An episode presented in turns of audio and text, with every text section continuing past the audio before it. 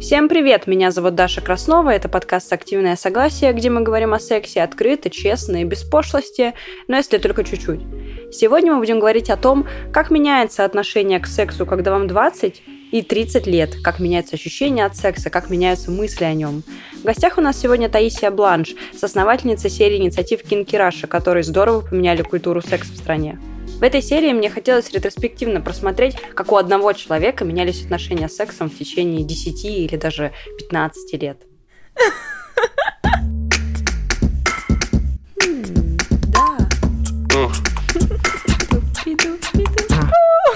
Что? Это секс. Страсть.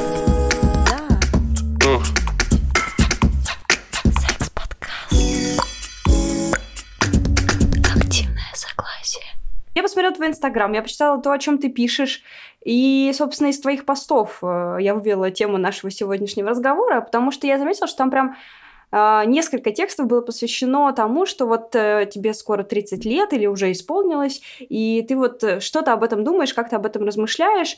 И я как-то проанализировала своих подруг. Э, у меня скоро день рождения, но мне не 30 лет, но у меня все подруги старше 30 или там 30 плюс-минус, или подходят к этой дате, или уже пришли эту дату. В общем, 30 лет для всех это прям какой-то ну вот какое-то прям событие в жизни. Прям все люди как будто бы в этот момент садятся и такие, так, надо сейчас все проанализировать. Соответственно, мы сегодня будем разговаривать про возраст, но я подумала, что говорить просто про 30-летие как-то странно, и мы будем делать такую ретроспективку про отношения, там, условно, в 20 лет и про отношения в 30 лет. Будем сравнивать, э, как они меняются, как меняются ощущения, и в том числе, как меняются ощущения от секса. И вот первый вопрос такой довольно романтичный. Помнишь ли ты, как начинались твои первые серьезные отношения, может быть, твою первую любовь? Что это были за такие вот отношения? Да, слушай, конечно, помню. Мне кажется, мало кто забывает свою первую любовь. Это всегда у каждого человека есть какая-то история. А, мне было 18, нет, даже 16, да. Я училась в школе, он был немножко старше. Вот, и у нас были какие-то такие типично школьные а, первые влюбленность. Ну, то есть я у него точно была не первой влюбленностью, он у меня был по всем статьям первый. вот. Так что и как ты это вспоминаешь, как бурные чувства и вот это вот все, как в книгах и фильмах? Слушай, сейчас, конечно, уже нет. Надо сделать поправку, что я сейчас скоро собираюсь выходить замуж, и поэтому... Поздравляю! У меня... Спасибо. У меня сейчас как бы все мысли об этом, ну, с точки зрения чувств, и поэтому все предыдущие мои какие-то отношения и романы кажутся мне сейчас настолько, знаешь, незначительными, где-то в прошлом, знаешь, за такой мутной пленкой. То есть я с удовольствием на это оглядываюсь, могу рассматривать, знаешь, как на какую-то, не знаю, прикольную коллекцию воспоминаний. А, вот рефлексировать на эту тему, но как-то вспоминать это как, о боже, моя первая любовь, там, не знаю, траливали. Ну, нет. Ну, было а и вот, было. А вот с тобой родители говорили об отношениях вообще, о том, как их строить, э, о первом сексе, вот эти все вещи обсуждали? Нет, конечно, прям в таких категориях не обсуждали. Я четко помню момент, когда там э, я помню, что первое, что родители очень гордились, что они не рассказывали мне, что я появилась там из капусты или из аиста, угу. и всегда подчеркивали, что э, ребеночек рождается из животика. Вот. Угу. И я там, когда видела беременных женщин, говорила, мама, тут ребеночек. И все такие, вау, ничего себе. Шок-контент. Она знает. Вот. Но после этого был какой-то период, что меня просто не интересовала вообще эта тема. Мне как-то было неинтересно. И, не знаю, может, лет в 10 там пап спросил меня, ты вообще знаешь, как там дети появляются? Я говорю, ну, родители целуются и появляются дети. Он такой, ну, не совсем. Типа, мама, расскажи ей. Вот. Мама такая, ну хорошо, ну вот смотри, мы с папой же целуемся каждый день, а как бы братик, сестрички нету, значит, что-то особое должно быть. Я говорю, ну вы должны лечь в кровати поцеловаться. Вот, она такая, ну тоже, не совсем, почти. И она супер просто вкратце рассказала, что вот есть разные клетки, вот они называются одни сперматозоиды, другие яйцеклетки, они объединяются и тогда А, ну то есть научно прям. Да, они подошли к этому вопросу научно. Я помню, что в тот момент мне показалась эта информация, возможно, даже преждевременной. Я такая, нафига мне это они рассказывают? Ну, типа, рассказали mm-hmm. и рассказали, и ладно. То есть меня это, ну, не интересовало. Меня это все начало интересовать, как, я думаю, многих где-то уже в старших классах. И в этот момент я просто сама жадно, как губка, начала скупать все, что на эту тему может быть. То есть какие-то журналы, где были, знаешь, это ответы редакции на вопросы учеников. Mm-hmm. Там, ну, условно, под забором тоже с подружками обсудить. И я помню, что первый раз, по-моему, слово «хуй» я прочитала как раз у нас в школе танцев, где-то на заборе, пришла мама, спросила, что это такое. Мама застеснялась. О, у меня тоже был такой эпизод, только у меня было это в детском саду. А, там был у нас один мальчик из такой не очень благополучной семьи, и он всем, конечно же, сказал очень быстро, откуда берутся дети. Ну, то есть, как бы мои родители даже не успели подступиться к этому вопросу. Я просто пришла домой, мы мылись, и я говорю, мама, а что такое трахаться? И мама просто чуть не, не одурела вообще. Потому что, ну, я говорю, семья у него была неблагополучная, этого парня, поэтому были довольно грубые выражения. И моя мама, вот эта вот э, отличница, приличная женщина, там вся такая, вся такая замужняя про семью. Она была просто в шоке. А, вот. Но это все было и было. А, мне было интересно поговорить про подростковые отношения в том числе, потому что а, я, например, когда начала встречаться там со своим парнем первый раз, это причем были долгие очень отношения, мы четыре года вместе провели, мы сразу же начали, так сказать, э, отношения с какой-то абьюзивной херни, потому что никто не рассказывал, как нужно себя правильно вести, вот это вот как экологично себя вести. И, видимо, все считали какие-то паттерны там ну, с семьи, с кино, и вели себя э, максимально всрато. Ну, то есть там то сто одна роза, то я ухожу в туман, всякие супер драмы. И мой мозг, конечно, юный, вообще вскрывался и не понимал, что происходит. И я вот думаю, а, какие вообще чаще всего ошибки совершают вот молодые люди, когда начинают вот такие вот первые отношения? Как ты думаешь? У меня есть вообще убеждение, что первая любовь, она там в 98% несчастная. То есть понятно, что бывают исключения, но чаще всего она несчастная, и это нормально, именно потому что мы о свою первую любовь вот набиваем главные шишки своей жизни, после чего мы понимаем, там, как надо и как не mm-hmm. надо. То есть действительно, если брать людей в вакууме, там, он из идеальной семьи с прекрасными паттернами поведения, и она такая благостная, и вот они сошлись, и все у них сразу получилось. Ну, для меня это сказка. Ну, нету идеальных семей, как э, с рекламой, я не знаю, творога в телевизоре. Вот. Э, поэтому все так или иначе будут набивать шишки, поскольку секс-просвета и вот просвета, не знаю, психологического на тему отношений у нас реально в стране не существует. Я не помню, чтобы мама мне какие-то прям адекватно дельные советы давала. Ну вот ты вспоминаешь, как было у тебя. Я вспоминаю, как э, одна из установок моей бабушки очень сильно испортила мне жизнь, потому что вот история с моей первой любовью была следующая. Я почувствовала, что у него начинают ко мне затухать интерес, чувств. Он перестал меньше писать там и как-то подисчезать. Я инициировала сама разговор в духе кажется, нам надо расстаться, типа, я такая гордая, потому что бабушка всегда говорила, что, типа, если он себя неправильно ведет, надо делать втюк. И вот так вот крестиком складывала пальцами, что, типа, пошел нафиг, типа, гордость превыше всего. И я, будучи абсолютно сильно, невероятно влюбленной, угу. пошла на этот разговор с ним. Сказала, что вот, кажется, Кажется, пора тебе Нач... тюк. Да, что, типа, кажется, ты не уделяешь мне достаточно внимания, не хочешь ли ты мне что-то сказать? Он говорит, ну да, слушай, как будто чувства подзавяли. Я такая, ну да, в целом я с тобой согласна. И, короче, мы разошлись, и я пошла ревела в туалете, я помню, в торговом центре это было, типа, часа два. Вот, потому что я настолько не была готова к такому повороту событий, что для меня это был прям острое переживания юности и вот разрыва отношений. И самое смешное, что я с ним потом не виделась лет шесть, и вот пошла к психологу, ну, там, с какой-то другой проблемой, но косвенно вылезло это, что у меня как бы не закрытый гештальт, и мы до сих пор с ним как бы не проговорили, он не в курсе про мои чувства, и я все это время вскрывала, и там помнила о нем, и все думала, почему же он меня бросил, как же так вышло, что я сделала не так, то есть я там варилась в этом говне, и оно как тухлая рыба с каждым годом, знаешь, все хуже и хуже становилось. Mm-hmm. Вот, и в итоге мне психолог такая, так, тебе надо с ним встретиться, поговорить. Я такая, вау, вот это поворот. И, и вы встретились? встретились. А! Да, мы встретились.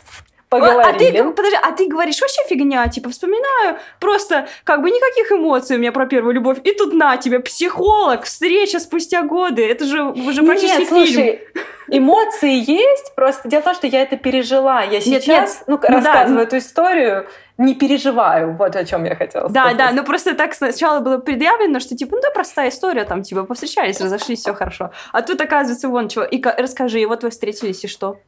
А, слушай, мы встретились, и я его спросила, почему там мы расстались. А, история была такая, что он там поехал на какие-то съемки, он уже тогда работал, и там, загулял с другой девчонкой. Mm-hmm. И он такой, Тай, слушай, я не помню. Ну, типа... Супер. Я был молодой, мне хотелось много женщин. Ну, как бы все. То есть там никаких объяснений внятных не было. И это было на самом деле очень прикольно услышать, что, ну, как бы причина не во мне. Угу. Ну, просто, просто так сложилось. Ему хотелось больше какого-то, видимо, разнообразия других женщин. Ну, типа, он не хотел меня этим обидеть. Там, он не считал, что я плохая. То есть я порыдала, Э, отставила между нами гору салфеток, он как бы это увидел, очень адекватно на самом деле к этому отнесся, то есть он, не знаю, пожалел меня. Вот. И, и вот этого ужаса того, что я проявлю свои чувства, как бы то, что бабушка транслировала, что нельзя показывать свою слабость, на самом mm-hmm. деле оказалось вообще не проблемой. Ну, то есть, да, я была слабой, я показала ему свое чувство, он был в полном шоке, он вообще не знал, что я страдаю и как-то переживаю на эту тему. И я тебе скажу, что вот после этого разговора у меня как камень с души упал меня просто отрезало. Я вообще перестала быть в него влюбленной. Он еще навстречу это пришел, знаешь, килограмм на 20 толще, вообще не такой, как я его запомнила. И как бы и я на него смотрю и думаю, оно мне вообще надо? Типа, я реально из-за этого страдала. Это очень, это очень интересно, потому что для меня вот эти первые отношения тоже были такие супер, ну, травмирующие в тот момент, потому что мы сходились и расставались, сходились и расставались. Это постоянно были эмоциональные качели. И более того, мы уже ну, когда мы же взрослели все это время, в какой-то момент уже был разговор, что типа, давай ты будешь моей женой. И в какой-то момент, когда я услышала эту фразу, она меня настолько испугала, что я поняла, вдруг я осознала в какой-то момент, мы с психологом смеемся, что у меня есть э, это такая программа антитоксичность. Я типа нас, я настолько представила, какой несчастной будет моя жизнь, ну, замужем за этим человеком, потому что он будет постоянно меня бросать и возвращаться. Ну, вот это вот, знаешь, я ушел гулять, а потом я с цветами к тебе вернулся, и вы вот в этом треугольнике Карпмана. И я такая, нет, нет, ты не будешь, мы не будем. И я, это, у меня до сих пор кольцо дома лежит обручальное. Это, конечно, слезы на морозе, ужасная история. Но стоит отметить, что я потом действительно еще много лет даже в других уже отношениях про него думала, то также вспоминала. И только спустя время мы тоже пообщались, и я поняла, что чувак, э, типа, это тебе со мной общаться хочется больше, чем мне с тобой, и, в общем, все. Но интересно, что у многих людей вот эта вот концепция, что вот одна любовь на всю жизнь, ну ладно, если не первая любовь, то хотя бы вторая точно должна быть. Она прям какая-то культовая вот эта вот тема. Типа, давайте встречаться раз и на всю жизнь. И потом все очень больно об этом разбиваются, потому что реальность что-то вообще не такая. Как думаешь, э, зачем все думают э, про любовь на всю жизнь, если это не очень экологично вообще? Это просто невыгодно, как минимум. Почему невыгодно? А, я сейчас скажу даже не свою мысль. Угу. Есть такая психолог э, Эстер Пирель, очень известная. Вот, э, можно в Ютубе кучу ее роликов посмотреть, э, лекции на TED и так далее. А, дело в том, что вся вот эта история про романтическую любовь, что мы должны выходить замуж раз навсегда за романтического нашего там, любимого, любимую, это история там последних, не знаю, 30 лет. А, вообще-то говоря, человечество так не жило все эти годы. И мы просто об этом забываем. То есть последнее время всегда была э, история брака по расчету а на стороне, возможно, какие-то любови. Там, мужчинам это больше поощрялось, женщинам меньше. Опять-таки не было контрацепции, поэтому для женщин это просто опаснее было. Поэтому вот есть вот этот вот культ женской невинности, угу. важный очень в многих культурах. Но это надо понимать, откуда корни вообще, ноги растут э, всей этой истории. И вот когда случилась сексуальная революция, у нас появились э, э, презервативы, женщины смогли контролировать деторождение, а также работать и сами за себя отвечать, ну, случился некий переворот того, что, во-первых, а, пара, как один и второй человек, могут сами себя обеспечить, то есть не обязательно все должно быть завязано на семьи, которые их там содержат, помогают им первую пару и так далее. А, во-вторых, появились разводы, то есть э, появилась возможность сходиться и расходиться, а не быть э, гвоздями прикованными друг к другу на всю жизнь, еще какой-то социальным давлением. Хотя это сейчас тоже остается, но тем не менее этого сильно меньше, там, не знаю, чем э, еще сто лет назад. Да? И плюс люди стали жить сильно дольше, мы об этом забываем. То есть если раньше, не знаю, там, человек средние века в 30 лет уже был стариком, то угу. было легче прожить всю жизнь с одним и тем же человеком.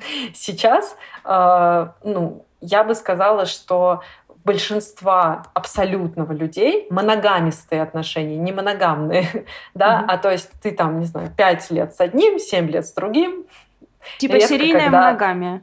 Да, да, да. То есть это история, причем она абсолютно нормальная. Ну, с точки зрения биологии, нам надо сойтись, родить ребенка, вырастить его до какого-то более-менее возраста, когда ему не нужна поддержка обоих родителей, он может справиться.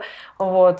И дальше вполне возможно, что чисто вы разойдетесь как личности, там вам будет разное интересно. Знаешь, какой есть такой тоже теория 7 лет, что каждые 7 лет мы немножко меняемся ну, довольно кардинально. Вот. И, например, я свою, за свою жизнь могу сказать, что ну, мне кажется, на мне это работает. То есть сильно очень изменилась я за последние там, 10 лет. То есть если 10 лет назад я бы сама с собой встретилась, мы, возможно, бы друг друга не поняли. Но на то нам и жизненный опыт, чтобы мы прошли какие-то уроки в своей жизни, сделали из них выводы и пришли к тому, что есть. То есть глобально вот что важно, мне кажется, жизнь должна становиться лучше. Ты должен про себя понимать больше, и по жизни должно быть такое ощущение, что ты не идешь против ветра, а что ветер дует тебе в спину. И вот если ты всю жизнь идешь против ветра, ну, это намек на то, что ты не туда идешь, что-то надо менять в жизни. Такая красивая вот. метафора, я прям представила. Мне тоже нравится. Если честно, я тоже где-то ее подслушала, сейчас уже не вспомню где. Но метафора очень понятная, знаешь, поэтому я ее привожу в пример. Когда я думаю про людей, которые мечтают о том, чтобы у них был один партнер на всю жизнь или там одни бесконечные отношения, меня всегда пугало в этом всем мысль про секс и влюбленность. Ну, то есть, когда мне э, там 16, 17, 18 лет говорили, давай жениться, я была просто в ужасе, потому что я не понимала, типа, и это все, и это все, что мне может предложить эта жизнь, потому что я довольно влюбчивая такая сама по себе, но не в плане, что я прям сильно влюбляюсь, а мне просто нравится, как говорит э, Рената Литвинова, вот это без проникновения, типа вдохновляться другими людьми. А, и их, ну, много может быть, я даже в какой-то момент подумала, что, может быть, я даже могу в полиаморию как-то уйти, но это уже спустя спустя время, и терапию, и общение с вами, со всеми умными ребятами, вот, но меня вот именно пугал вопрос э, секса и влюбленности, и как вот ты для себя его раскрывала, может быть, с ходом, ну вот, э, взросления, скажем так, таймлайн того, как выглядят отношения и любовь, вот так вот. Слушай, очень сильно поменялось, кардинально, я бы сказала. То есть вот когда мне было 20, и я страдала по своей первой любви, и я видела ту картину мира, которую мне предложили родители, да, моя семья, окружение. То есть, что я хотела выйти замуж, родить детей, и представляла, что путь женщины в идеале такой. Но только я все время откладывала. Я такая, ну ладно, сейчас не с замуж выходить и детей рожать нет. Ну, в 25, до 25 разберусь. Потом такая, ну, до 30. Сейчас уже отложила это себе до 35. Вот. И на самом деле мне всегда интересовала карьера, мне всегда а, хотелось развиваться самой. Э, то есть меня никогда не было вот этой идеи сидеть э, на шее у мужа, которая тоже довольно часто продвигается в нашем обществе, что вот женщина должна сидеть дома не работать, а мужчина работать. Мне всегда казалось это немножко странным, неравноправным и, самое главное, нечестным по, по отношению ко мне, потому что мне тоже абсолютно неинтересно себя было представлять дома в заперти. Но, тем не менее, некая идеальная картина мира, к которой я как бы должна стремиться, потому что вот люди говорят, что это хорошо, у меня была. А, и мне казалось, что измена — это, естественно, плохо, потому что вот от меня парень к другой ушел, и мне казалось, что ничего ужаснее в жизни не может быть. И постепенно э, я начала меняться. А, во-первых, сильно на меня повлияла история про то, что я работала режиссером, и в какой-то момент а, не все в моей жизни, вот после того, как я институт закончила, стало складываться так, как я себе представляла. То есть я представляла себе какую-то идеальную картинку одну, а получалось, что я очень много работаю. Я работаю не совсем на тех работах, которых я мечтала. То есть я не филини, а где-то провожу а, пол жизни в подвалах с монтажерами, матерящимися, значит, в экран. И там я монтировала всякие развлекательные передачи. И это вообще было не то, там, о чем поет мое сердце, о чем оно поет, я тоже не знала, но просто я понимала, что я зашла в тупик в своей жизни, и все какое-то мрачное, серое, и просвета в этом не видно. И я помню, я тогда начала снимать фильм про содержанку, а, то есть я прям подумала, что это интересная тема. Знаешь, на самом деле сейчас я уже понимаю, что я тогда как бы с осуждением к этому подходила, а mm-hmm. сейчас я думаю, что, может быть, из зависти, что, знаешь, мне казалось, что есть какой-то другой вариант жизни, какой-то женщине, которая, знаешь, наслаждается своей сексуальностью, живет как она хочет, получает деньги от мужчин, при этом у них, у нее, при этом у нее их много.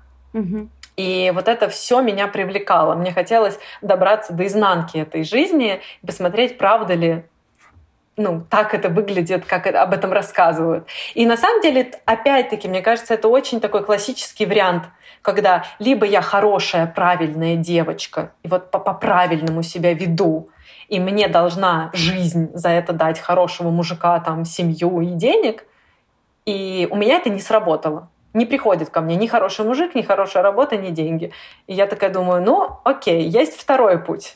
Падшей женщины. Уйду на сторону зла. Развратницы.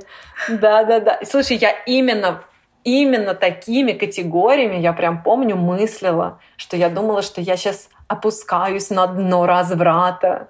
То есть, ну, это откуда-то это было все в моей голове. Опять-таки, мне кажется, это навязанная обществом картина, да? Что вот женщина либо хорошая жена, правильная, ля-ля-ля, либо вот она условно э, вариант из беспреданницы. Если я буду игрушкой, то я буду дорогой игрушкой. Господи, очень смешно. Очень смешно, это очень интересно. У меня просто было немножко другое размышление. У меня было такое, что мне постоянно попадались парни и там хорошие даже мужчины потом, которые предлагали мне постоянно почему-то жениться, ну, я такой, это счастливчик. Всем не предлагают, мне предлагают, типа, очень много предлагали. Но мне никогда не хотелось, я себя не видела вот в роли жены, и вообще не понимала, что от меня хотят. Я, во-первых, себя как-то не чувствовала, не, не, не понимала вообще, я там женщина или девочка или что. Я как-то вот у меня это все очень долго проходил, этот процесс становления. А потом я и вообще начала отношения с женщинами. И там себя очень комфортно начала ощущать в этой зоне вообще других отношений. И у меня как раз тоже было типа хорошие женщины, у них семьи и мужья а я такая плохая, иду против правил. Ну, то есть то же самое, только в совсем другой плоскости. Как развивалось твое отношение к вот как раз к отношениям самим? То есть вот ты сказала, что какая-то сексуальная раскрепощенность казалась тебе плохой. А вот э, по отношению к семье. То есть ты говоришь, что ты сейчас выходишь замуж скоро. Ты да. была уже замужем до этого? Нет. И ты все это время в каких отношениях была? Ну, то есть ты была в моногамных, например, союзах? Или нет, нет, я сейчас расскажу как раз. Ага. Я все это время э, не была в отношениях. Вот с тех пор, как моя первая любовь закончилась, и то это были такие именно встречания, знаешь, мы не жили вместе. То есть дальше mm-hmm. у меня не было отношений продолжительных, длительных, чтобы это был именно не любовник, знаешь, для секса, mm-hmm. а чтобы вот, я не знаю, это прям отношения, чтобы мы жили вместе. Я очень увлекалась карьерой, я очень много работала, и как бы просвета не было. И я как раз э, решила что-то менять в этой жизни в какой-то момент. И вот этот, когда я снимала фильм про содержанку, а, она меня познакомила, знаешь, там мы сходили в мужской стриптиз, я такая, вау, ничего себе. И знаешь, меня это подтолкнуло в каком-то смысле не вот к этому разврату истории секс за деньги, потому что я довольно быстро поняла, что это вообще не мое, и ну, мне просто там противно, неприятно, и я не смогу никогда. Вот, это не мои ценности точно. Но благодаря этому небольшому, знаешь, входу в кроличью нору, я думая в категориях, что я падаю на дно разврата, подумала, ну я уже была в мужском стриптизе, теперь я схожу в свингер-клуб. Ну, mm-hmm. потому что а, мне казалось это логичным. То есть надо посмотреть в целом все. То есть я, как, знаешь... Мне очень нравится, как твоя логика действует. В моей голове я бы так не рождалась такое, такая последовательность. Ну Слушай, я думаю, что на самом деле, ну, моя там повышенная либидо, любовь вообще к теме секса, теме отношений, она меня подспудно на подсознании вела, ну, к моему условно правильному пути, который, вот, ну, как мне кажется, я сейчас вот к 30, хотя мне уже 33, в общем, ну, нашла э, mm-hmm. к данному моменту. А, как я это могу оправдывать? Потому что я подумала так или сяк, это уже дело десятое. Так, Но ну, я тебе ты, рассказываю. И ты, и ты пошла, и ты такая, надо пойти в свингер-клуб. Идешь в свингер-клуб. И сначала меня эта идея прямо поразила. Я такая, вау, можно не ходить на эти унылые свидания, знаешь, там не искать на дейтинг-приложения, там в каких-то унылых переписках мужиков. Ты приходишь, и ты сразу получаешь секс.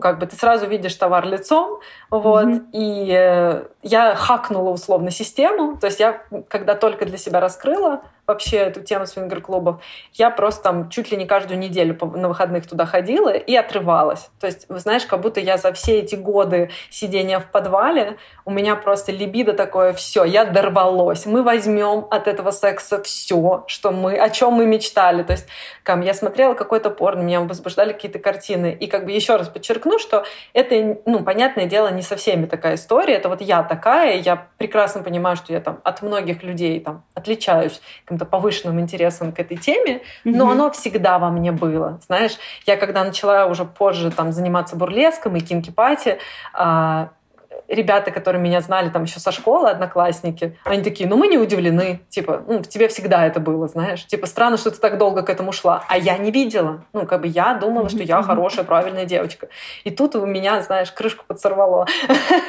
но ничего прям страшного не было, не то, что прям меня сорвало, в смысле я просто начала кайфовать, я такая, вау, я наконец-то трахаюсь в свое удовольствие, то есть это был как бы шаг один, пункт один моего начало моего изменения отношения к жизни вообще.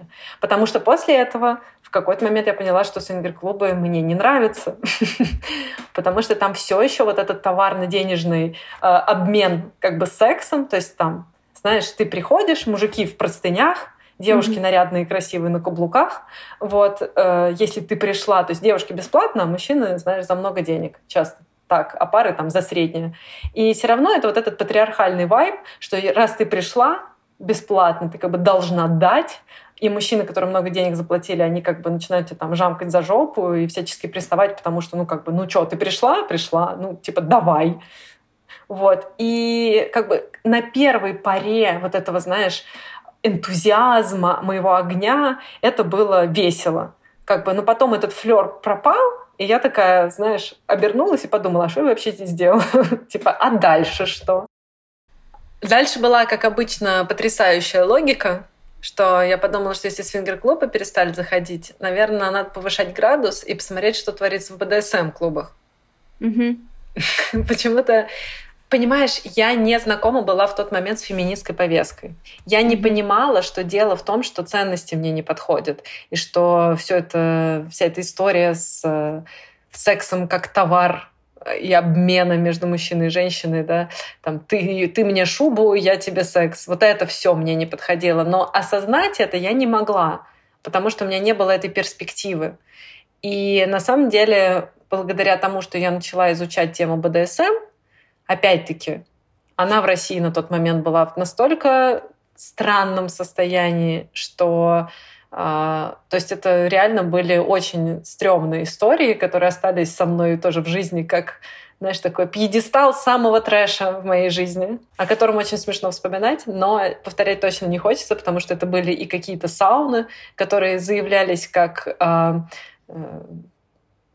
какая-нибудь вечеринка верхних женщин и нижних мужчин. И я такая подумала, ну это не страшно, верхней mm-hmm. быть не страшно, это я могу. Вот, пойду посмотрю, что там творится. А там просто ну, как бы накрыта поляна, стоит водочка, селедочка, знаешь, какие-то абсолютно неадекватные люди пляшут у шеста, какая-то, знаешь, компания таких э, неопрятных, странных людей. Э, и я такая думаю, ладно, это как бы те же свингеры, только в кожаных корсетах. Как бы это тоже мне не подходит. Но благодаря тому, что я, в принципе, как бы начала активнее в этой теме а, интересоваться, я попала, я вот помню, был фестиваль Moscow Knot, это фестиваль Шибари. То есть это просто выступление, на которое ты приходишь, смотришь на выступление Шибари. И там приглашали много иностранцев. Mm-hmm не помню уж какой год был, понятное дело, далеко до ковида, лет семь назад. И благодаря тому, что я познакомилась с некоторыми а, там людьми, а, я попала за границу а, на нужные мероприятия. Я побывала в Берлине на вечеринке Киткат, побывала ага. во Франции на вечеринке Демония, и у меня появился тот самый опыт, который изменил мою жизнь. То есть вот э, вечеринка в Киткате, когда я туда приехала, и просто мне сказали, посоветовала там моя знакомая, что вот тебе надо сходить туда, и я пошла, это был потрясающий опыт. То есть это уже была вот именно кинки э, вечеринка с дресс-кодом, ну, там просто фетишный дресс-код, там огромное количество людей, там залов, хорошая очень техномузыка, и все такие супер раскованные, сексуальные, ты можешь найти там все какой-то сексуальный опыт, то есть можно прям там заниматься сексом, если хочешь, и не заниматься, если не хочешь. И как mm-hmm. раз там я встретилась впервые с культурой активного согласия. То есть, когда к тебе никто не пристает без твоего разрешения. И все всегда спрашивают, прежде чем э, что-то как-то взаимодействовать с тобой. То есть ко мне отнеслись с уважением, наверное, ну, первый раз в моей жизни, как женщине, я имею в виду, как к сексуальному объекту, да, mm-hmm. вот. И для меня это был просто прорыв, а, потому что это было настолько по-другому, чем то, что все это время у меня было, что я такая, вау, это очень круто, я хочу это теперь все время. И в какой-то момент э, мне захотелось это иметь и в России. А на тот момент, как я уже сказала, я походила по очень разным мероприятиям, ничего похожего не было. И мы тогда познакомились с Таней Дмитриевой, с основательницей Кинкипати, как раз просто пили кофе, обсуждали наш опыт. Оказалось, что она тоже в другое время была в Киткате.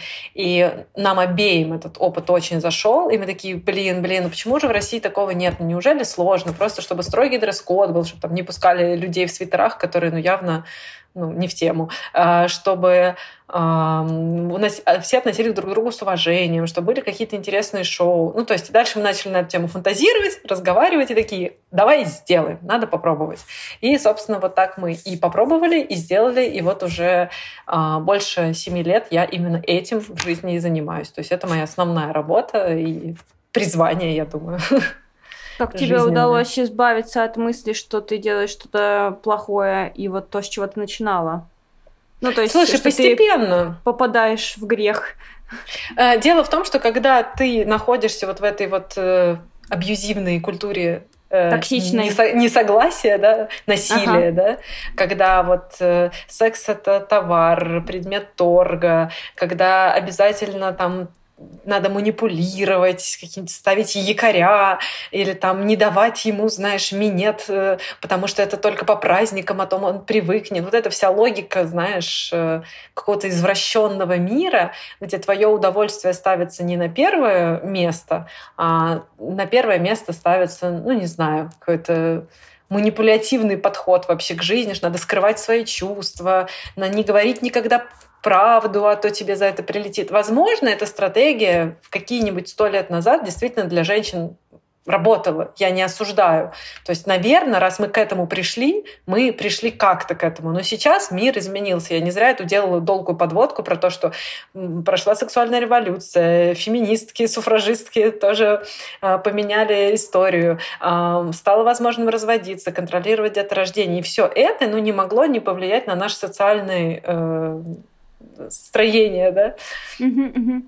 Вот смотри, ты э, очень много разного попробовала, очень много разного узнала. И что ты можешь э, вот сказать, что за эти годы, что ты вынесла для себя, что ты узнала про себя? Ну вот, например, там, э, на тебя нельзя кричать, или, например, тебе нужно там дарить цветы раз в месяц. Ну вот какие такие маячки ты вынесла для себя за вот э, там 10 лет или там 13 лет, да, с 20 до 33 лет, вот что ты экспериментировала и узнавала новое?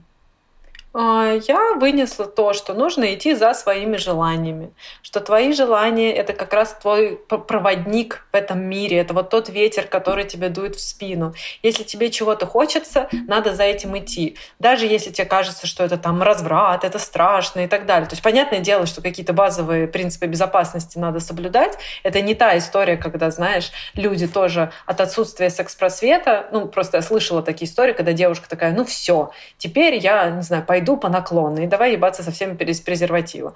То есть это не, не про это, да?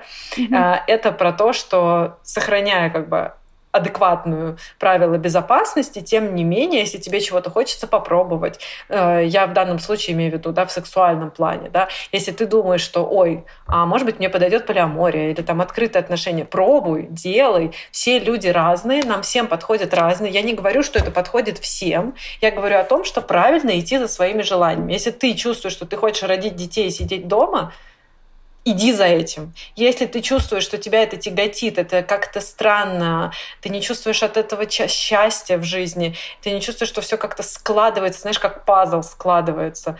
А, мы часто вот с моим сейчас женихом говорим о том, что мы пазл, ну, мы сложились. То есть, э, понимаешь, когда э, мы встретились, а, понятное дело, не сразу была история про буря, вспышка и все такое. Потому что, опять-таки, в моей жизни тоже была история, когда я встретила там а, условного прекрасного принца, который меня за первый месяц завалил комплиментами, знаешь, вот это дул в уши. Мне кажется, mm-hmm. тоже у каждой женщины нужно пройти да, такой да. этап, когда он просто сразу все, давай приезжай ко мне, я все хочу, люблю, там, тра-ля-ля, вот, и потом начинается вот это вот классические нарциссические качели, когда тебя сначала завалили вот этим добром, а потом холод начинается. И вот эта игра в горячо-холодно. Да, я хочу тут отметить, что и женщины, и мужчины бывают такими. Привет всем Конечно. нарциссам в этом чате. То есть каждая женщина должна нарваться на своего нарцисса. Ну, опять-таки, кого-то Бог, знаешь, бережет. Ну, то есть я помню, что когда я в этого парня влюбилась, я такая, все, он там в другой стране жил, я к нему еду, прямо сейчас собираю вещи, я лечу лечу на крыльях любви. Мне знаешь, знакомая одна говорит такая, если бы мне парень с первой встречи сказал, типа, хочу, люблю, не могу, типа, я бы точно подумала, что это красный флажок. Вот я на тот момент его не заметила. Вся остальная история, которая, естественно, сложилась э, не позитивно, уже подсказала мне на будущее, что это есть красный флажок, и я наоборот, как бы когда мы встретились с, моим вот сейчас будущим мужем, а у нас не было первой встречи какой-то вот прям безумия, что мы сразу начали друг друга бросаться, целоваться в десны и так далее. Мы просто познакомились, нам просто было хорошо вместе, мы шутили, мы поняли, что у нас легко складывается диалог, нет, знаешь, каких-то глупых пауз, а, и мы как-то на, на одном уровне разговариваем, какой-то адекватно, знаешь, вот ощущение mm-hmm. адекватности друг от друга было. И после этого мы встретились еще раз, а потом еще раз, а потом еще раз, да, потом произошел какое-то более сближение, и уже начались чувства. Вот сейчас я считаю, что вот такая схема самая вообще адекватная. У тебя с мужем в будущем будут закрытые отношения или какие-то другие? Слушай, мы уже сейчас как бы открываем отношения, то есть еще до вступления в брак на первой же встрече, у меня еще в Тиндере, мы познакомились в Тиндере, у меня было написано, что я за открытые отношения, вот, mm-hmm. и ему это как бы тоже сразу подошло. То есть мы на первой встрече проговорили оба то, что нам не нравится вот та схема, которая мы как бы не вписываемся в нее, она нам не подходит, мы не чувствуем себя в ней. Но была интересная история, знаешь, если я э, довольно активно, э, знаешь, так по экспоненте открывала для себя мир секса, знаешь, типа клубы, вечеринки, создание вечеринок, вот это все. Mm-hmm. И у меня вообще не было в этот момент, ну вот я говорю, длительных каких-то отношений. То есть у меня было просто много любовников. Вот э, не полиамория, а именно просто секс. Вот. И я не понимала как раз, когда же у меня начнутся отношения. Ну, наверное, в тот момент, когда я просто появилась для них время и сила, я так скажу. Mm-hmm. Вот. А у моего жениха, у него, наоборот, была история, что он прыгал из отношений в отношения, то есть у него два года, два года, два года. И в какой-то момент вот он переехал в Москву, не знал, где здесь, как знакомиться, вот зашел в Тиндер впервые. А я к тому моменту в Тиндере уже там на 200 свиданий сходила. Вот. Он э, купил себе сразу голд аккаунт, посмотрел, сколько девушек, э, то есть посмотрел всех девушек, которые его лайкнули за первые два дня, там было тоже человек 200, и написал только двоим. Типа мне и еще одной еще одна не ответила, я ответила. Он пошел со мной на свидание, и вот мы здесь, знаешь. Прикольно. Но как... мы э, уже почти три года встречаемся, то есть это тоже прошли, не... Прошли эту красную зону два года. И красную зону прошли, да, и в принципе, знаешь, мне кажется, все прошли. То есть мы а, и поговорили о том, что, знаешь, как бы у нас прошел сначала конфетно-букетный. То есть был момент, когда я такая, ну что, типа, открываем отношения? Ну, потому что я изначально это а, позиционировал, он такой, слушай, что-то сейчас рано, что-то я сейчас не готов еще, что-то еще вот я на таком романтическом вайбе, что я ну, мне сложно сейчас будет. Я говорю, ну ладно. То есть, знаешь, у меня тоже был момент, когда я могла хлопнуть дверью и сказать, типа, ты не идешь Э, мне навстречу, пошел в жопу. Вот. Mm-hmm. Но я тоже, знаешь, как бы в какой-то момент, когда я поняла, что у нас с ним как-то очень круто складываются отношения, мне и захотелось шаги навстречу делать. То есть мне кажется, вот у нас все как-то правильно складывалось. Знаешь, типа я шаг навстречу, он шаг навстречу, я шаг навстречу, он шаг навстречу. Он говорит о своих чувствах. Он не говорит, ах, ты там, я не знаю, бледина. Он говорит, я себя чувствую не очень, потому что вот там я еще не готов. Я такая, ну окей, я готова тебя услышать, давай, хорошо, я постараюсь пойти тебе в этом навстречу, потому что ты для меня важен, и эти отношения для меня важны. Там, знаешь, прошел какой-то период, там, он сходил на кинки-пати, он до встречи со мной на них не был. То есть тоже постепенно начал раскрываться. Сначала мы что-то на самой кинке внутри пары попробовали, да, там, ну, то есть секс, там, допустим, публичный, то есть что-то такого, что он еще раньше не делал. А потом ну, как бы взаимодействовали с другими людьми, опять-таки без пенетрации, ну, просто там поцелуи, флирт и так далее. То есть, опять-таки, маленькими шажочками начали эти отношения открывать, ну, так, как я это себе представляла, как бы тоже, чтобы мы постепенно к этому шли. Я не могу сказать, что мы сейчас уже прям максимально открыли и знаешь, ебемся направо и налево, потому что, мне кажется, очень многие люди открытые отношения очень по-разному понимают вообще, что это значит. Mm-hmm. То есть для многих это типа э, ну все, вы не пара, потому что вот вы с другими, а как вообще быть можно с другими? И когда они себе рисуют эти картинки, ты не Или один трахается, а другой страдает. Ну или так, да, тоже классика. Вот. И в нашем случае, ну, совсем другая история. То есть мы, во-первых, очень медленно. То есть вот мы уже три года вместе, там у нас разные были ситуации, истории. После каждого, каждого такого опыта, когда мы чуть-чуть вот переходим грань, мы обязательно садимся, обсуждаем, как тебе было, было ли тебе окей, не окей, как бы в следующий раз.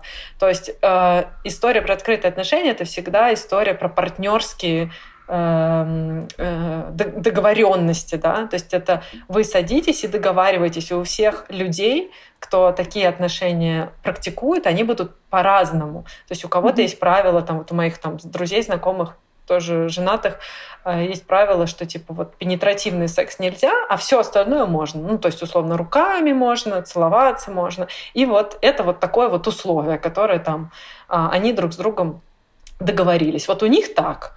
Там mm-hmm. у нас немножко по-другому. То есть мы каждый раз там заново как бы передоговариваемся, обсуждаем, что конкретно сегодня, например, конкретно на этой вечеринке нам хочется. Потому что мы договорились, что там на свидание с другими людьми мы не ходим. То есть я тоже сразу сказала, что полиамория мне не подходит. То есть мне нужен один главный приоритетный партнер, вот, с которым вместе мы уже будем как бы нашу пару развивать и что-то пробовать и привносить в нее. Для меня важно именно...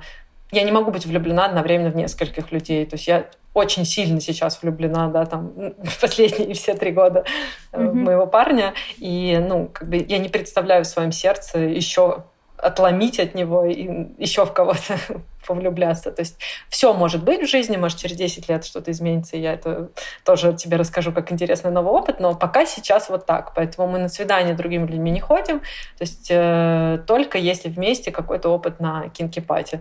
Ну или по раздельности, но все-таки в рамках кинкипати. Скажи мне, вот э, ты очень много писала про 30 лет свои, и почему это было так для тебя важно? Ну, то есть почему вот это время стало для тебя таким трансформирующим или чем-то вроде этого? Ты знаешь, э, сложный вопрос, потому что, видишь, это было уже три года назад, и я просто помню, что ну, знаешь, просто дата какая-то. То есть мне кажется, что для людей в 40 лет и в 50 лет это тоже дата. Всегда люди, знаешь, начинают подводить какие-то итоги в жизни, знаешь, какую-то подводить черту.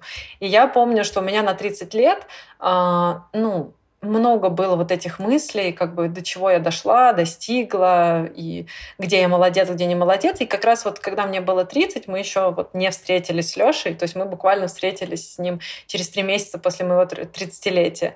И я помню, что я была очень довольна тем, что я раскрылась, что я нашла свое место в жизни, что я чувствую себя, знаешь, вот на месте. И там я бросила режиссуру ради того, чтобы делать э, кинки-вечеринки. И меня это полностью устраивало. И это устраивает, ну, как бы я достигла того момента, когда я чувствую себя как бы каким-то нужным, важным человеком в обществе. Мне очень комфортно с этим и круто, но при этом у меня нет отношений. И вот именно в 30 лет я как-то поняла, что все, вот как будто бы, знаешь, я готова, хочу. То есть раньше я тоже все время себе думала, что я готова и хочу, и скакала по бесконечным свиданиям. Но это, знаешь, как мой психолог сказала, что как будто ты хочешь снять романтическую комедию, а кастинг у тебя на порноактеров. Ну, то есть что-то не сходится. Интересно, а вот как ты думаешь, э, сейчас труднее людям входить в какой-то серьезный там средний условно возраст, да, потому что раньше, э, ну там условно у наших мам уже в, в, говорю, в нашем, у наших мам в этом возрасте уже были типа там семьи глубокие такие, они были как будто настоящие взрослые, а мы как будто бы не настоящие взрослые, ну потому что это же не так давно изменилось э, вот этот весь подход к отношениям и всему остальному. Слушай, я полностью согласна. Я могу сказать, что если бы я бы дала кого-то совет хоть кому-то, то это не спешить не надо никуда спешить, надо себе сначала разобраться, сколько э, было семей у наших родителей и сейчас тех, кто там вот быстро выпрыгивает замуж, да, там в 20 лет тебе кажется, что ты уже взрослый, все про себя знаешь, ты выходишь замуж, и это вообще не то, что тебе нужно, просто ты потом понимаешь, что ты поспешил с этим выбором, что и себя не знал. Мне кажется, что вот эти 10 лет там, от 20 до 30 здорово потратить на то, чтобы узнать себя, свои желания, чего ты хочешь, вообще какой ты человек. Потому что вот я на своем опыте могу сказать, что я точно, абсолютно уверена, что мне нужны были эти годы, чтобы разобраться в себе, в частности, и на психотерапию тоже сходить, и вообще все это пережить. Понимаешь, и я в 20 лет точно была абсолютно в каких-то оковах того, какой я должна быть, какой меня видят там родители, родственники, друзья, знакомые, это вообще не то, э, что на самом деле кем была я, мне кажется. Есть такое мнение, что с 30 до 40 у женщин происходит пик либидо, но при этом не все такие э, активные в экспериментах, как ты. Ну, то есть не у каждого есть такой вот опыт прям и туда, и сюда. Я понимаю. Да. И многие люди в 30 лет, как говорят, тут пик либидо, а люди не исследуют себя. Они приходят в 30 лет с тем же набором, ну, условно, функций, да, и знаний, которые были у них в 20 лет. Ну, то есть не знают ни про практики, ни про вечеринки, ни про что. Как не бояться, из чего начать, как раскрыть свою сексуальность вот эту вот? Мне кажется, что многие женщины раскрывают либидо к 30 годам не потому, что они не могут сделать этого в 20, а потому что в 20 мы все еще зашорены в концепциях как надо, типа я такая, не такая, что обо мне подумают и так далее. Очень многие женщины, знаешь, начинают раскрывать э, сексуальность там, после вообще рождения детей. Знаешь, как будто ты свой главный долг, который тебе предписан обществом, выполнил такая, а теперь я могу уделить время себе и разобраться, что я-то хочу. Или наоборот, у них какой-нибудь брак, вот эти вот первые несчастные длинные отношения, вот она развелась и такая, ну все, ребята, я буду жить для себя, я хочу Я понять, буду Ириной что Аллегровой. Императрицей. Да. Но на самом деле не поздно в любом возрасте. И, кстати говоря, к нам на Кинке, ну, не то, что много, но ходят люди там в 20 лет. То есть э, я им в каком-то смысле завидую, что они начали разбираться в себе пораньше. Вот. Э, это не то, что маркер какой-то осознанности, но просто я к тому, что в любой момент жизни можно сказать себе, а теперь я иду за своими желаниями, и делаю то, что мне нравится. И не делаю то, что не нравится. Я немножко сейчас как Лобковский буду звучать, но в каком-то смысле его простые правила мне отзываются. То есть делай то, что нравится, и не делай то, что не нравится. Это вообще самое главное, что нужно а делать вот... в жизни. А я с тобой поспорю, и с Лобковским Давай. тоже заодно. Ну, вот, допустим, я женщина, и у меня был, ну, там, муж, допустим, и мы, допустим, развелись. У нас был секс всегда, ну, довольно, ну, типичный такой, не очень интересный. И я не знаю, какие мои желания. Ну, то есть я чувствую, что я хочу что-то новое и интересное. Супер, и иди за этим новым. Но я не понимаю, Главное, куда. что ты хочешь. Ну, вот скажи, Нет. куда идти, кому звонить. Кого вызывать? А, Этих секси-пожарных, секси-пожарных из календаря Разным людям, понимаешь, разным людям нужно разное. В этом основная история. То есть нет универсального совета, что типа все идите на кинки-пати. Это тоже будет не так. Ну, то есть многим это не зайдет и не понравится. Кому-то, не знаю, на тантру надо идти, потому что они более такие эзотерические изначально. На танцы еще можно идти, кстати. Да, танцы супер. Можно на обнимательные, на кадл-пати сходить вечеринки, да.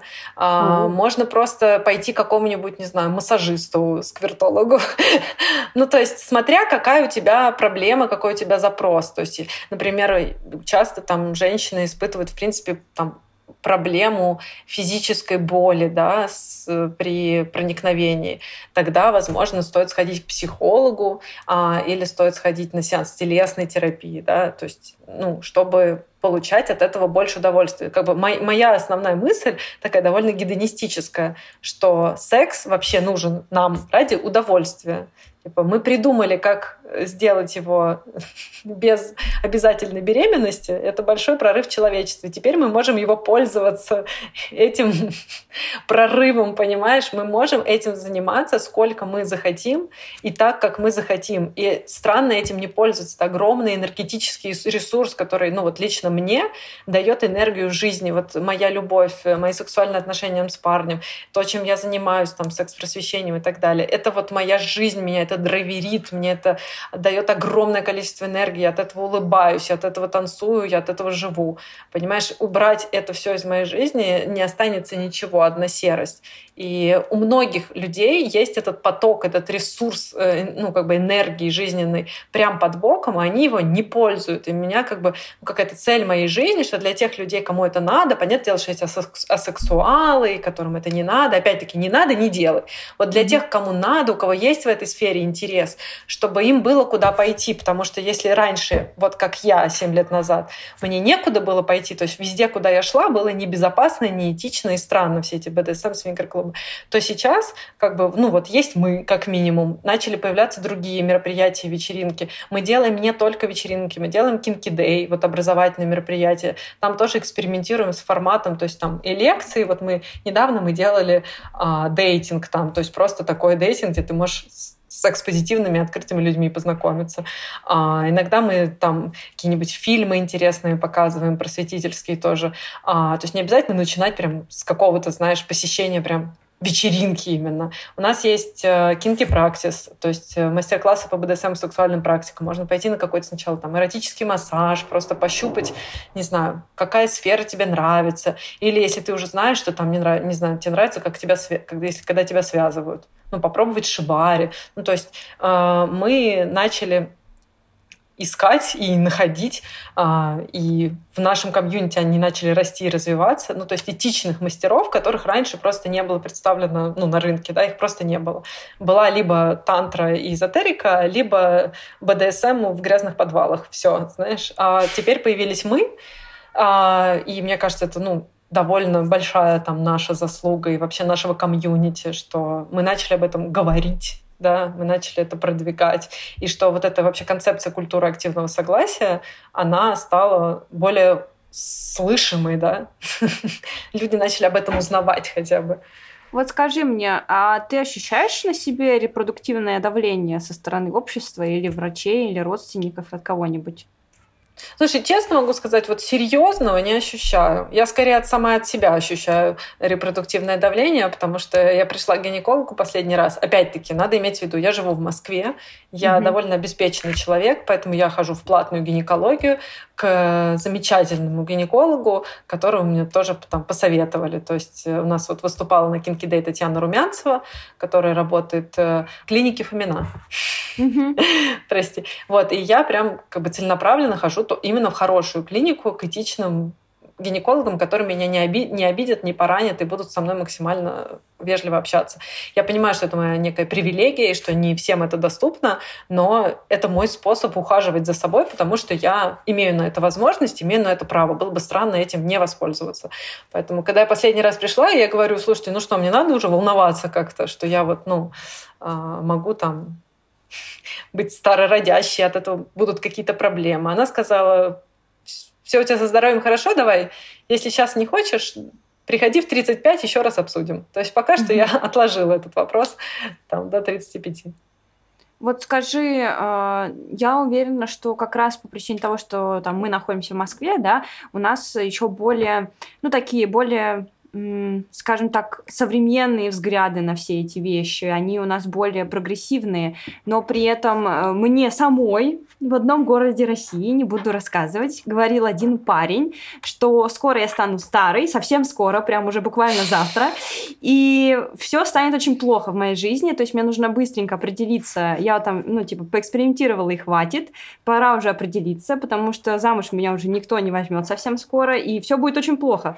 И вот э, скажи, как человек, который старше меня, ну, на какое-то количество лет, не будем, да, не будем тут высчитывать, с возрастом становится что? Меньше поклонников, меньше секса, меньше желания? Ничего не становится меньше. Я тебе больше скажу, вот э, моей тете уже сильно за 50, может быть, даже за 60. А, и когда я ей говорю, что у меня такой возраст, она ржет в голос, понимаешь? Она себя считает молодой ну, все еще.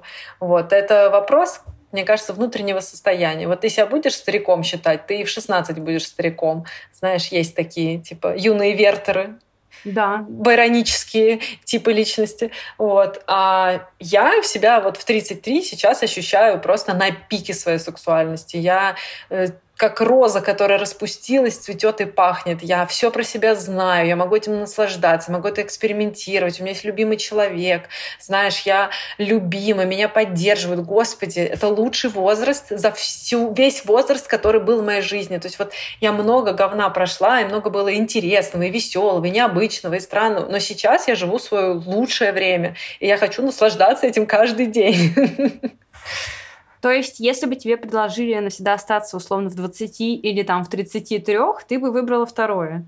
Конечно. Ну, понимаете, у разных людей разный период, как вот это цветение вот этого цветка. Но в твоих силах ну, сохранить как можно дольше ну, вот этот момент цветения. Это в твоих силах. То есть ты выбираешь какие-то жизненные да, выборы делаешь, а, ты решаешь, пойдешь ты там по жизни направо или налево. Если ты будешь идти за своими желаниями, а, в итоге все будет складываться, по моему опыту, хорошо. Вот. Если ты будешь идти против, потому что мама сказала, бабушка сказала, люди считают, потому что так надо, потому что, я не знаю, в телевизоре сказали, в журнале написали, ты будешь несчастен. И ты будешь осуждать всех остальных тоже людей, что они неправильно себя ведут. Вот этот парень, который тебя навязывал, какой ты должна быть, ему же тоже это кто-то рассказал. И он почему-то решил, что это правда, и принял это на веру. Но он, видимо, не ходил на психотерапию, ему не рассказали, что надо отделять свои желания от желаний своих я родителей не стала, и кстати, его переубеждать. Я подумала, ну ладно, хорошо, пока. Я еще, да, кстати, думаю, что это очень классная тема, а, что людям, которые странные и у которых ну, не вот, которые хотят нас поучать, и у которых странный взгляд на жизнь, им надо говорить «нет» в нашей жизни. Это прям очень важно, научиться говорить «нет». Это тоже про культуру согласия. Потому что культура согласия — это захотелось спроси, не нравится, откажи, и нет, значит нет. Мы уважаем нет других людей. И только активное «да» — это призыв к действию. Вот это то, что мы продвигаем там в нашей кинки-культуре, кинки-комьюнити, да. То есть говорить «нет» так же важно, как и спрашивать, как и люб... все остальное. Потому что очень много людей, и мужчин, и женщин, они не умеют говорить «нет», они говорят обтекаемые формы, или «может быть», «завтра» и так далее, э, или боятся обидеть, что-то не так сказать. Я поняла, что как только я начала говорить «нет», людям сразу в своей жизни. Во-первых, я не застреваю в хуевых отношениях, где я там даю еще шанс, еще шанс, еще шанс, да. Этих людей странных, да, там с неблизкими мне ценностями, установками, их стало меньше в моей жизни. То есть меня окружают люди, которые поддерживают меня, которые меня хвалят, а, с которыми мне комфортно. Я могу поговорить на любую тему, которую мне там интересна. Мы можем открыто говорить про секс и так далее. И это все я к этому всему пришла, потому что в какой-то момент я сказала нет тому, что мне не нравится. Перестала работать там, где мне не нравится, перестала общаться с людьми, которые мне навязывают свою точку зрения. Поэтому очень важно говорить нет. В завершении этой серии хочу сказать, что я согласна с Таей, и что нужно обязательно идти куда-то за своими желаниями. Только так вы сможете развиваться и раскрепощаться, и быть более счастливыми в своей жизни. Даже если вам кажется, что вы идете туда, куда не идет никто, и что все люди живут совершенно по-другому. Мысль о том, что все люди живут как-то одинаково, это когнитивное искажение. Каждый человек живет как-то по-своему. И будет хорошо, если вы найдете вот это свое для себя и станете счастливы. Всем удачи, всем пока-пока. Встретимся в следующий понедельник. Слушайте серии подкаста «Активное согласие» и обязательно обязательно рассказывайте о нас в своих социальных сетях, ставьте 5 звездочек, пишите отзывы. Ну вот и все. Активное согласие.